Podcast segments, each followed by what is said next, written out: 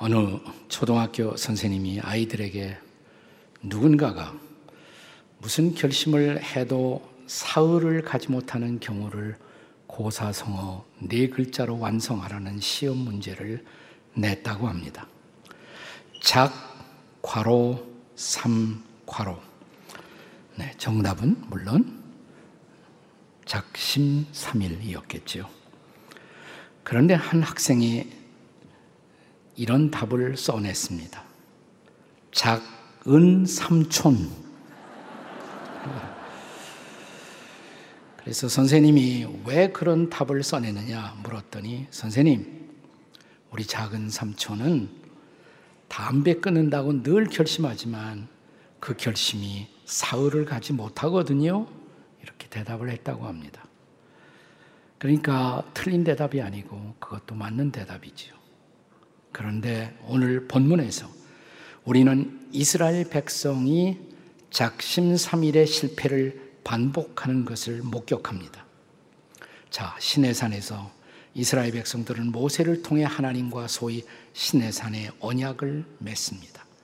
십계명과 토라를 선물로 받고 감사와 찬양을 드리며 다시 광야를 향해 출발합니다. 신명기 1장 6절에 보면 이렇게 기록하고 있어요. 같이 읽습니다. 우리 하나님 여호와께서 호렙산에서 우리에게 말씀하여 이르시기를 너희가 이 산에 거주한 지 오래니 호렙산의 별명이 시내산이에요. 그러니까 시내산이 호렙산입니다. 거주한 지 오래되었다. 아마도 시내산에 도착해 이스라엘 백성들이 1년 가까이 거기에 머물렀던 것으로 보여집니다. 이제 다시 약속의 땅을 향해 떠날 때가 가까이 온 것입니다. 우리가 민수기를 1장부터 쭉 읽어 내려오면 이제 열두 지파가 진영별로 군대식으로 다 나눕니다. 그리고 각 지파의 리더를 뽑아 세우고 군대처럼 깃발을 들고 그들은 준비된 모습으로 광야를 향해 출발합니다. 자, 민수기 10장 33절을 보겠습니다. 같이 읽습니다. 시작. 그들이 여호와의 산에서 떠나 3일 길을 갈 때에 여호와의 언약궤가 그 3일 길에 앞서가며 그들의 쉴 곳을 찾았고 여기 강조되는 단어가 3일 길이라는 단어입니다. 그들은 시내산에서 떠나 3일 길을 갔던 것입니다. 그리고 민수기 11장 오늘의 본문에서 소위 이스라엘 백성들의 원망 사건이 발생합니다. 자, 본문의 1절을 함께 같이 읽겠습니다. 시작.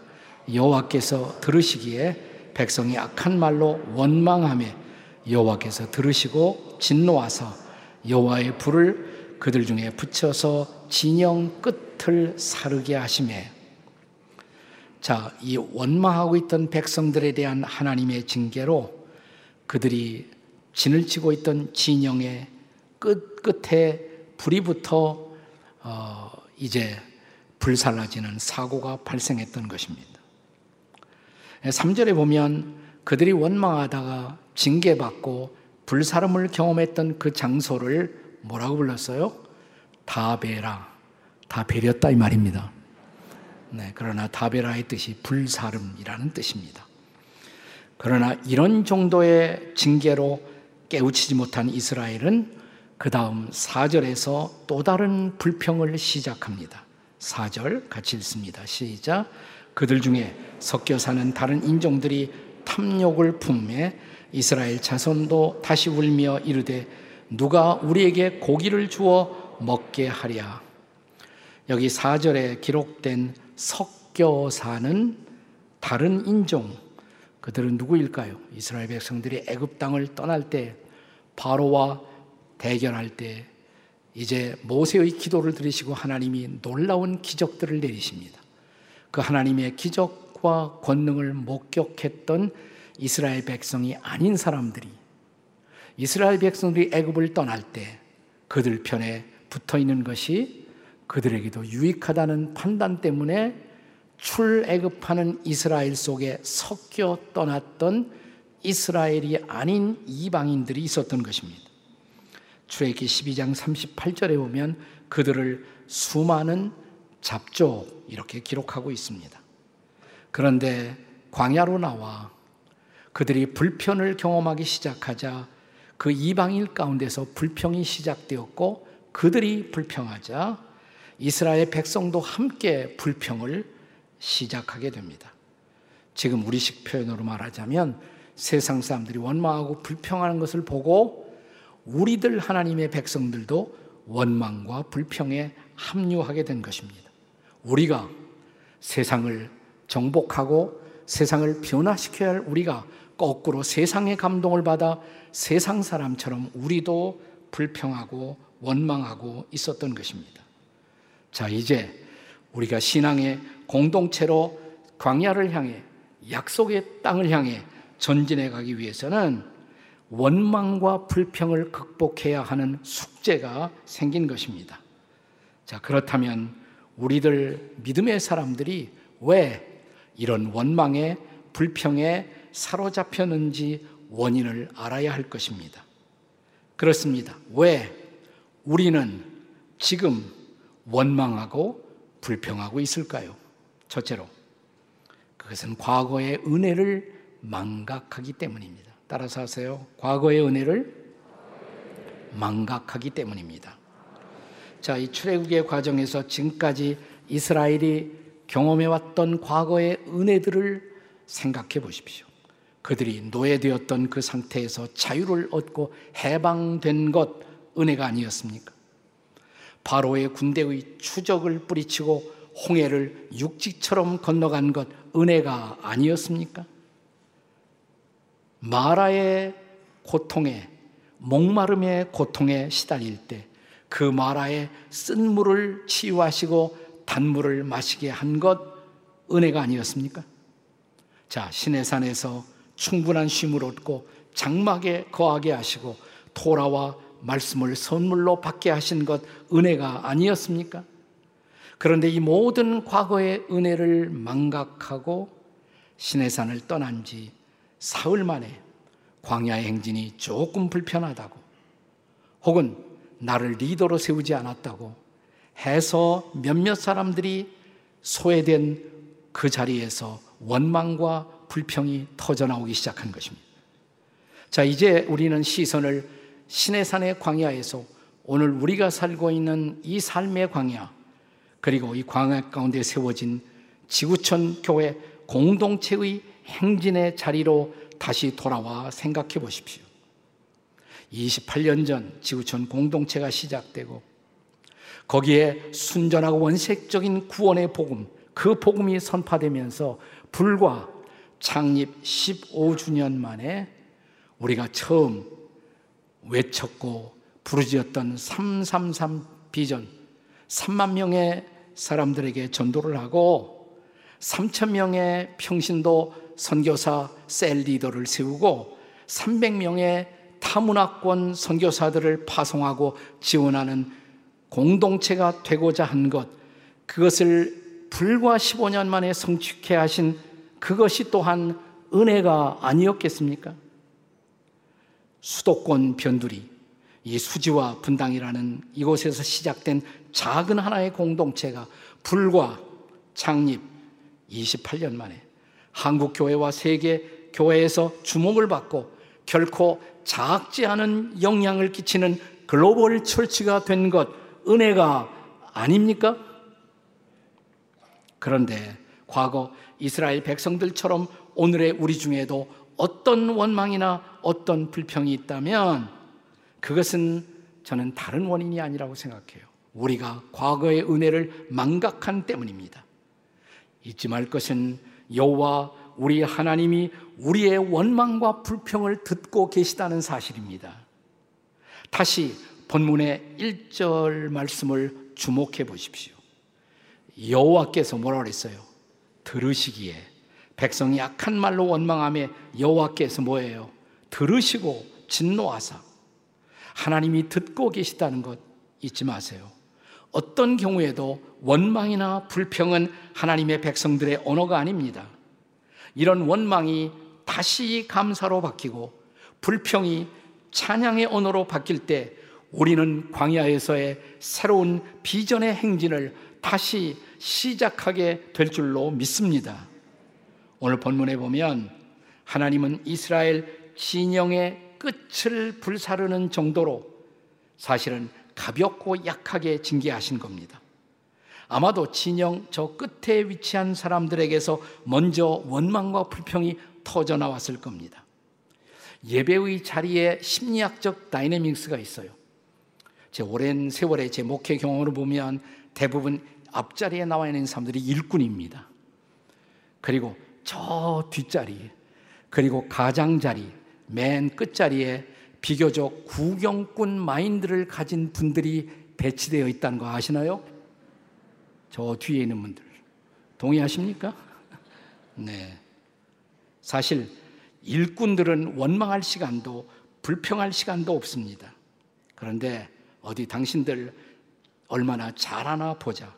이런 구경꾼 마인드를 가진 사람들에 의해서 공동체의 힘은 분산되는 것입니다.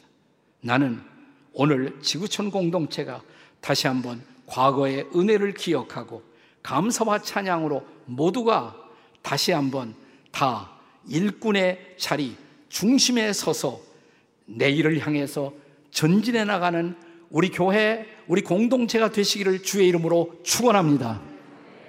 왜 우리는 불평하고 원망할까요? 두 번째 원인, 현재의 축복을 망각하기 때문입니다.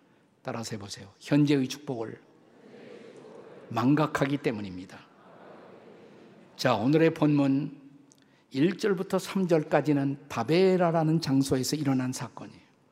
그러나 4절부터 9절까지는 다베라가 아니라 다베라에서 조금 떨어진 기브롯 핫다아와 라는 장소에서 연이어 일어난 사건을 우리에게 보여주고 있습니다. 자, 이번에는 먹을 것을 인해서 원망과 불평이 일어납니다. 근데 정확하게 말하면 먹을 것이 없어서가 아니라 그 먹는 메뉴가 바뀌지 않는다고 불평하는 것입니다. 만날 만나만 먹고 어떻게 사냐? 이게 불평의 주제였어요. 자, 그런데 오늘 본문 9절은 이렇게 기록합니다. 9절 말씀 같이 읽어보세요. 밤에 이슬이 진영에 내릴 때 만나도 함께 내렸더라. 네, 지금 만나가 내리고 있어요. 광야의 만나는 하나님의 축복이었고 그 축복은 지금도 계속되고 있다는 사실입니다. 그런데 이스라엘 백성들은 그 축복을 더 이상 축복으로 느끼지 못하고 있는 것입니다. 현존하는 이 축복을 축복으로 느낄 수 있는 마음이 실종된 것입니다. 그리고 5절과 6절에서의 불평이 터져 나온 것입니다. 자, 본문 5절, 6절을 같이 읽겠습니다. 시작. 우리가 애굽에 있을 때에는 값없이 생선과 오이와 참외와 부추와 파와 마늘들을 먹은 것이 생각나거늘 이제는 우리의 기력이 다하여 이 만나 외에는 보이는 것이 아무것도 없더다 하니라. 만나밖에는 보이는 것이 없다 이제는. 그런데 처음부터 이스라엘 백성들이 만나를 그렇게 생각했습니까? 아니지요. 만나는 하늘의 선물, 기적의 양식이었습니다. 처음에 출애굽기 16장 31절에 보시면 만나를 처음 경험한 이스라엘 백성들이 만나에 대해서 이렇게 기록합니다. 가시같이 희고 만나가 하얀 색깔이에요. 하늘에서 만나가 떨어질 때 눈송이처럼 떨어졌을 것입니다. 맛은 무슨 맛? 꿀 섞은 과자 맛 같았더라. Taste like honey. 꿀 섞은 과자 맛, 꿀맛 같았어요. 자, 그런데 오늘 조금 시간이 지나고 오늘 본문 8절에 와 보니까 자, 만나 맛이 뭐예요? 기름 섞은 과자 맛. 꿀맛이 기름 맛으로 이제 조금 변했어요. 자, 그러다가 좀 더 시간이 지나갑니다. 민수기 21장 5절에 보면 자, 백성들이 뭐라고 말합니까? 네? 우리, 우리 마음이 이 하찮은 음식을, 하찮은 식물을 혹은 하찮은 음식을 싫어하노라. 만나를 뭐라고 불렀다고요? 이 하찮은 음식. 사랑하는 여러분, 우리는 무엇인가 그것이 축복이라도 축복에 익숙해지다 보면 더 이상 그것을 축복으로 느끼는 대신 축복에 대한 감사와 감동을 상실하고 오히려 불평의 대상으로 삼는 것입니다. 여러분의 결혼 생활 생각해 보세요. 내가 처음 그녀를 만났을 때, 내가 그님을 만났을 때, 우리는 얼마나 기대하고 흥분하면서 서로 새로운 삶에 대한 기대를 갖고 부부가 되었습니까? 이 소중한 내 아내, 소중한 내 남편. 그런데 세월이 지나간 지금도 그렇게 느끼시나요? 소중한 남편으로, 아내로, 감동으로 그녀를, 그님을 바라보고 계시나요? 한 사람 네 그랬습니다. 한 사람 꼭. 네. 아니면 이 하찮은 인간, 이 하찮은 마누라, 어, 이렇게 생각하고 있는 것이 아니에요. 지금은 네 변한 거예요. 변질된 것이에요. 여러분 만나가 처음 떨어질 때 이스라엘 백성들은 하늘에서 떨어지는 만나를 보며 이렇게 말했어요. 만푸, 만푸 히브리 말로 그 뜻이 뭐냐면 영어로 바꾸면 What is it? 저게 뭐냐? 어, 저게 뭐지? 뭐지? 그러다가 그 이름을 저게 뭐냐로 결정한 거예요. 그게 만후예요. 만나라는 뜻입니다. 그것이 만나. 네. 그렇게 경이로웠던 음식이 지금은 불평의 대상이 되고 있는 것입니다. 아니, 고기는 안 주냐고. 고기가 없다고, 고기. 그러니까 하나님이 고기도 주세요. 우리가 쭉 같은 장을 읽어 내려가면 31절 이하에 이번에는 하나님이 뭘 주십니까? 메추라기. 메추라기를 선물로 내리셨어요. 이 신의 광야는 본래 봄철에는 아프리카에서 유럽으로 그리고 가을철이 되면 유럽에서 아프리카로 이동하는 철새들이 쉬어가는 것이 신의 광야라고 합니다. 지금도 그렇대요. 지금도. 그러니까 아마 그때는 봄철이었을 것입니다. 유럽에서 아프리카로 이동하던 철새들을 이 백성들이 먹을 거 없다고 고기 없다고 불평하니까 하나님이 무더기로 철사를 철새를 보내어 신의 광야에 내리게 한 거예요. 신의 광야 조금 지나서 이제는 조금 이제 다른 그 다음 광야가 가까운 그곳이었어요. 철새가 얼만큼 내렸느냐? 거의 한 10리, 10리 정도의 아주 아, 무더기로 철새가 내려 쌓였습니다. 그래서 어떻게 했어요? 포식했다 그랬어요. 실컷 먹다가 배 터져 죽은 거예요, 지금. 네. 그리고 그렇게 그 포식했던 그 장소를 그들은 기브롯 핫다아와 기브롯 핫다아와의 뜻이 뭐냐면 탐욕의 무덤이란 뜻입니다. 실컷 먹다가 그 욕심 때문에 오히려 죽음을 당합니다. 감사를 망각하고 탐욕의 삶을 구하던 그 백성들을 하나님이 다시 징계하신 겁니다. 여기서 우리는 옛날 우리의 신앙의 선배 청교도들이 기도했던 기도를 상기할 필요가 있습니다. 그들은 이런 기도를 자주 되풀이했습니다. 하나님, 우리에게 많은 축복을 주신 것 감사합니다. 그러나 한 가지만 더 구하는 것을 용서하소서. 우리에게 축복을 축복으로 깨닫고 감사하는 마음을 주시옵소서. 아멘. 축복을 축복으로 깨달을 줄 아는 감사할 줄 아는 마음을 주시옵소서. 저는 우리 지구촌 공동체를 향한 하나님의 축복은 지금도 계속되고 있다고 믿습니다. 믿으십니까, 여러분? 십자가의 복음적 설교가 순수하게 선포되고 있는 강당. 이 강당에 주께서 세워주신 좋은 영적 지도자의 축복, 그리고 유능하고 좋은 평신도들의 축복, 많은 청소년 젊은이들이 모이는 축복, 그리고 시설과 재물의 축복도 주셨습니다. 우리가 이런 축복에 눈을 뜰 수만 있다면 우리가 무엇을 원망하고 무엇을 불평하시겠습니까? 자, 이스라엘 백성들이 원망하고 불평하는 이유 세 번째. 그 이유는 미래의 비전을 상실하기 때문입니다. 다 같이 미래의 비전을 상실하기 때문입니다. 옆에 사람에게 미래의 비전을 상실하기 때문입니다. 한번 해보세요. 미래의 비전을 상실하기 때문입니다. 자, 지금 이스라엘 백성들은 소위 신의 광야, 신하의 광야, 신의 광야를 떠났어요. 그리고 그 다음 광야를 바란이라고 합니다. 바란 광야에 들어섰습니다. 신명기 1장 19절에 보면 이 바란 광야를 크고 두려운 광야 이렇게 부르고 있습니다.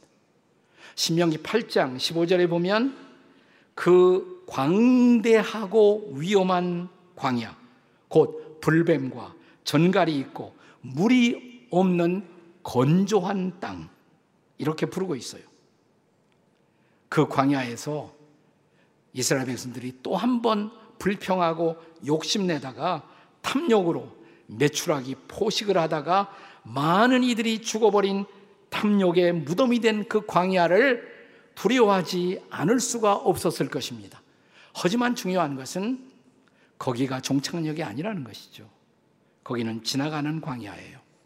자, 이 바란 광야를 지나가 그들은 계속해서 갈 것입니다. 지금 어디를 향해 가고 있습니까? 약속의 땅 가나안을 향해. 자, 내 본문 마지막 11장의 마지막 14 34절에 보면 바란 광야에서 욕심을 낸 백성들이 거기에 장사되었다고 기록하죠. 그리고 그 다음 절, 그러니까 11장의 마지막 구절이에요. 35절 다 같이 읽겠습니다. 시작. 백성이 기브롯 핫다아와에서 행진하여 하세롯에 이르러 거기에 거하니라. 그러니까 그 다음 지점이 그러니까 기브롯 핫다아와 그 다음이 하세롯. 하세롯 이란 단어의 뜻은 울타리란 뜻입니다. 안전한 울타리. 오아시스예요. 그 안에는 대추야자가 팜추리가 무성하고 그리고 많은 샘들이 터지고 있는 곳 그곳이 기다리고 있어요. 그곳이. 거기서 그들은 refresh, refresh 되어 새롭게 충전될 것입니다. 그리고 계속 그들은 약속의 땅 가나안으로 가야만 했습니다. 그러니까 징계를 받은 그 장소에서 깨닫고 준비한다면 이제 그들을 위해서 기다리고 있는 장소 약속의 땅입니다. 가나안입니다. 그들이 마침내 도달해야만 했었던 그곳, 가야만 했었던 그곳, 밀크와 하니가 젖과 꿀이 뚝뚝 흐르고 있는 그 땅 가나안 땅이었습니다. 그런데 불평해요. 왜 불평해요? 지금 가나안으로 가고 있는데 가나안을 거꾸로 읽으면 안 나가. 왜 빨리 가나안이 안 나오느냐고. 네.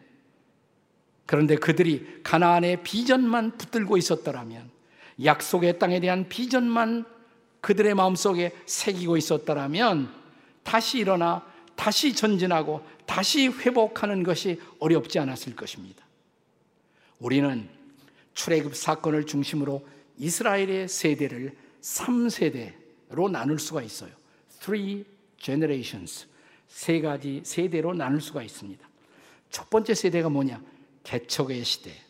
개척 세대는 애굽 땅에서 노예 되기를 거절하고 떠난 세대. 이게 개척 세대예요. 파이오니어 제너레이션이. 두 번째 세대는 모험의 세대. 광야를 여행하고 순례하던 모험의 세대. 세 번째 세대가 뭐냐? 약속의 세대예요. 그들이 가나안 땅에 들어가서 선민의 꿈을 실현하는 세대예요. 저는 이스라엘의 3세대를 묵상하다가 문득 우리의 조국 대한민국이 생각났어요.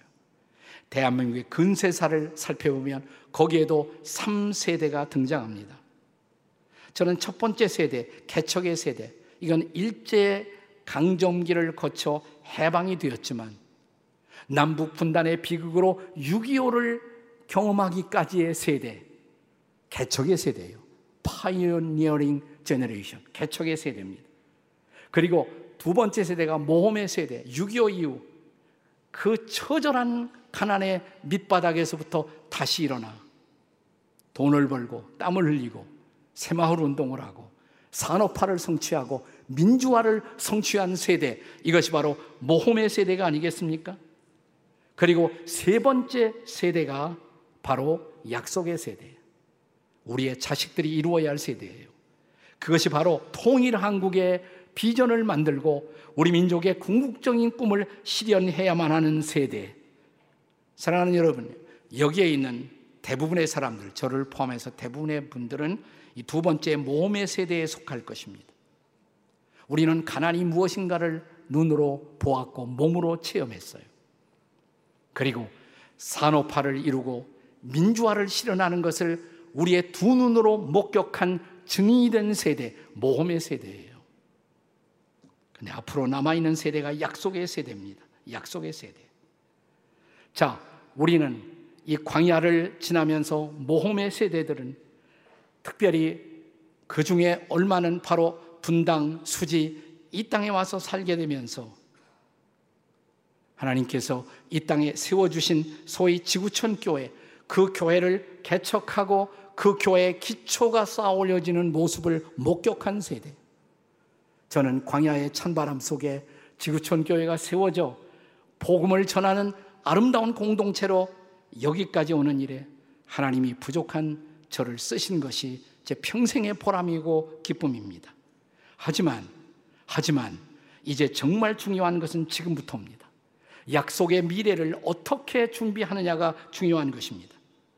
저는 그 준비를 위해서 하나님이 최성은 목사님 같은 지도자를 보내주셨다고 굳게 믿습니다. 별로 아멘이 없네요. 나 혼자만 그렇게 믿고 있어요? 네.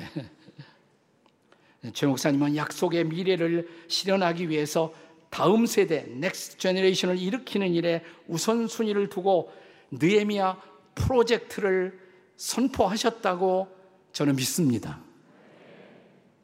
오늘 많은 한국 교회들이 공통적으로 경험하는 한, 한 사실이 있어요.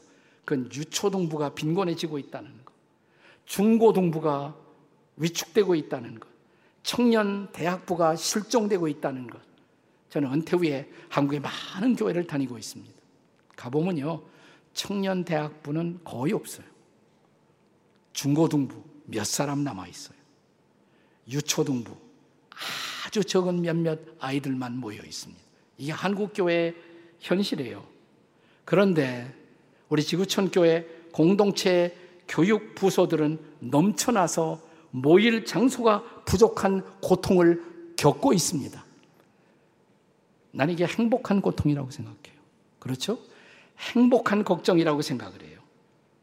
그런데 이것은 바로 약속의 미래를 준비하기 위한 우리의 특별한 사명과 과업을 우리에게 가져다 주는 사건인 것입니다. 이제 작년 세대 모두가 느헤미야의 심정으로 무너진 성을 쌓고 그리고 미래의 세대를 준비시키는 일에 우리의 정성을 모을 수만 있다면 우리 교회는 존재해야 할 이유가 있는 교회인 줄로 믿습니다. 일찍 청교도 시대에 많은 고난과 박해를 받던 우리 신앙의 선배들이 나누었던 인사가 있어요. 그 인사가 서구 사람들에게 많이 인용되는 단어가 되었습니다. 근데 대부분의 서구 사람들도 몰라요. 그 말이 어디서 시작되었는지를. 청교도 시대입니다. 이런 말. 여러분 많이 들어봤을 거예요. The best is yet to come. The best is yet to come. 가장 좋은 것은 아직 오지 않았다. 다 같이 가장 좋은 것은 아직 오지 않았습니다. 가장 좋은 것은 아직 오지 않았다고. 고난받으면서 만날 때마다 이 인사를 주고받았어요. 가장 좋은 것은 아직 오지 않았다고. 그렇습니다. 우리 교회 가장 좋은 순간은 아직도 오지 않았습니다. 믿으십니까? 그 미래, 그 약속의 세대를 준비하는 일에 우리가 다시 헌신할 수 있다면 우리 교회는 아직도 위대한 미래를 지닌 교회가 될 줄로 믿습니다. 제 청년 시절에 잠들어 있었던 저를 일깨웠던 작은 책자, Jonathan Livingston Seagull이라는 사람이 쓴 책자 하나, 갈매기의 꿈. 여러분도 많이 읽었을 거예요. 거기서 주인공이 이렇게 말하지 않습니까? 높이 나는 자가 멀리 본다고. 높이 나는 새가 멀리 볼 수가 있다고. 그렇습니다. 우리 공동체가 또 한 번 높은 곳에 올라 주의 보좌 앞으로 나가 주님의 비전을 다시 우리가 받고 저 멀리 내다보고 앞으로 올 세대를 준비시키는 꿈 앞에 헌신할 수 있다면 우리는 후회 없이 우리의 모든 것을 바쳐 미래를 만드는 그리고 약속의 꿈을 실현하는 위대한 교회가 될 줄로 믿습니다. 그 위대한 대열에 함께하는 여러분 모두 우리 모두가 되시기를 주의 이름으로 축원합니다. 기도하시겠습니다.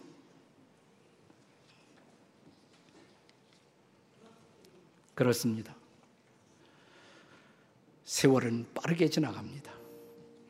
흘러가는 빠른 세월 속에 주님이 주신 소중한 축복의 하나, 자랑스러워할 수 있는 교회, 복음적인 교회, 순전하고 아름다운 메시지가 선포되는 교회, 주일마다 새 힘을 얻고 구원받는 사람들이 더해지는 교회, 하나님 감사합니다. 이 교회의 지체가 되게 하신 것을. 저도 저의 몫을, 역할을 다하는 지체가 되게 해 주시옵소서. 주여 부르짖고 통성으로 함께 기도하시겠습니다. 주여 우리가 기도합니다. 우리 교회를 주시고 우리 교회의 지체가 되게 하시고 우리 교회 지체로서 우리가 아름다운 미래를 향해서 나아가게 하심을 감사합니다. 하나님 성령으로 역사하시고 주의 권능으로 역사하시고 우리를 인도하사 우리를 통해 하나님의 뜻을 이루게 도와 주시옵소서.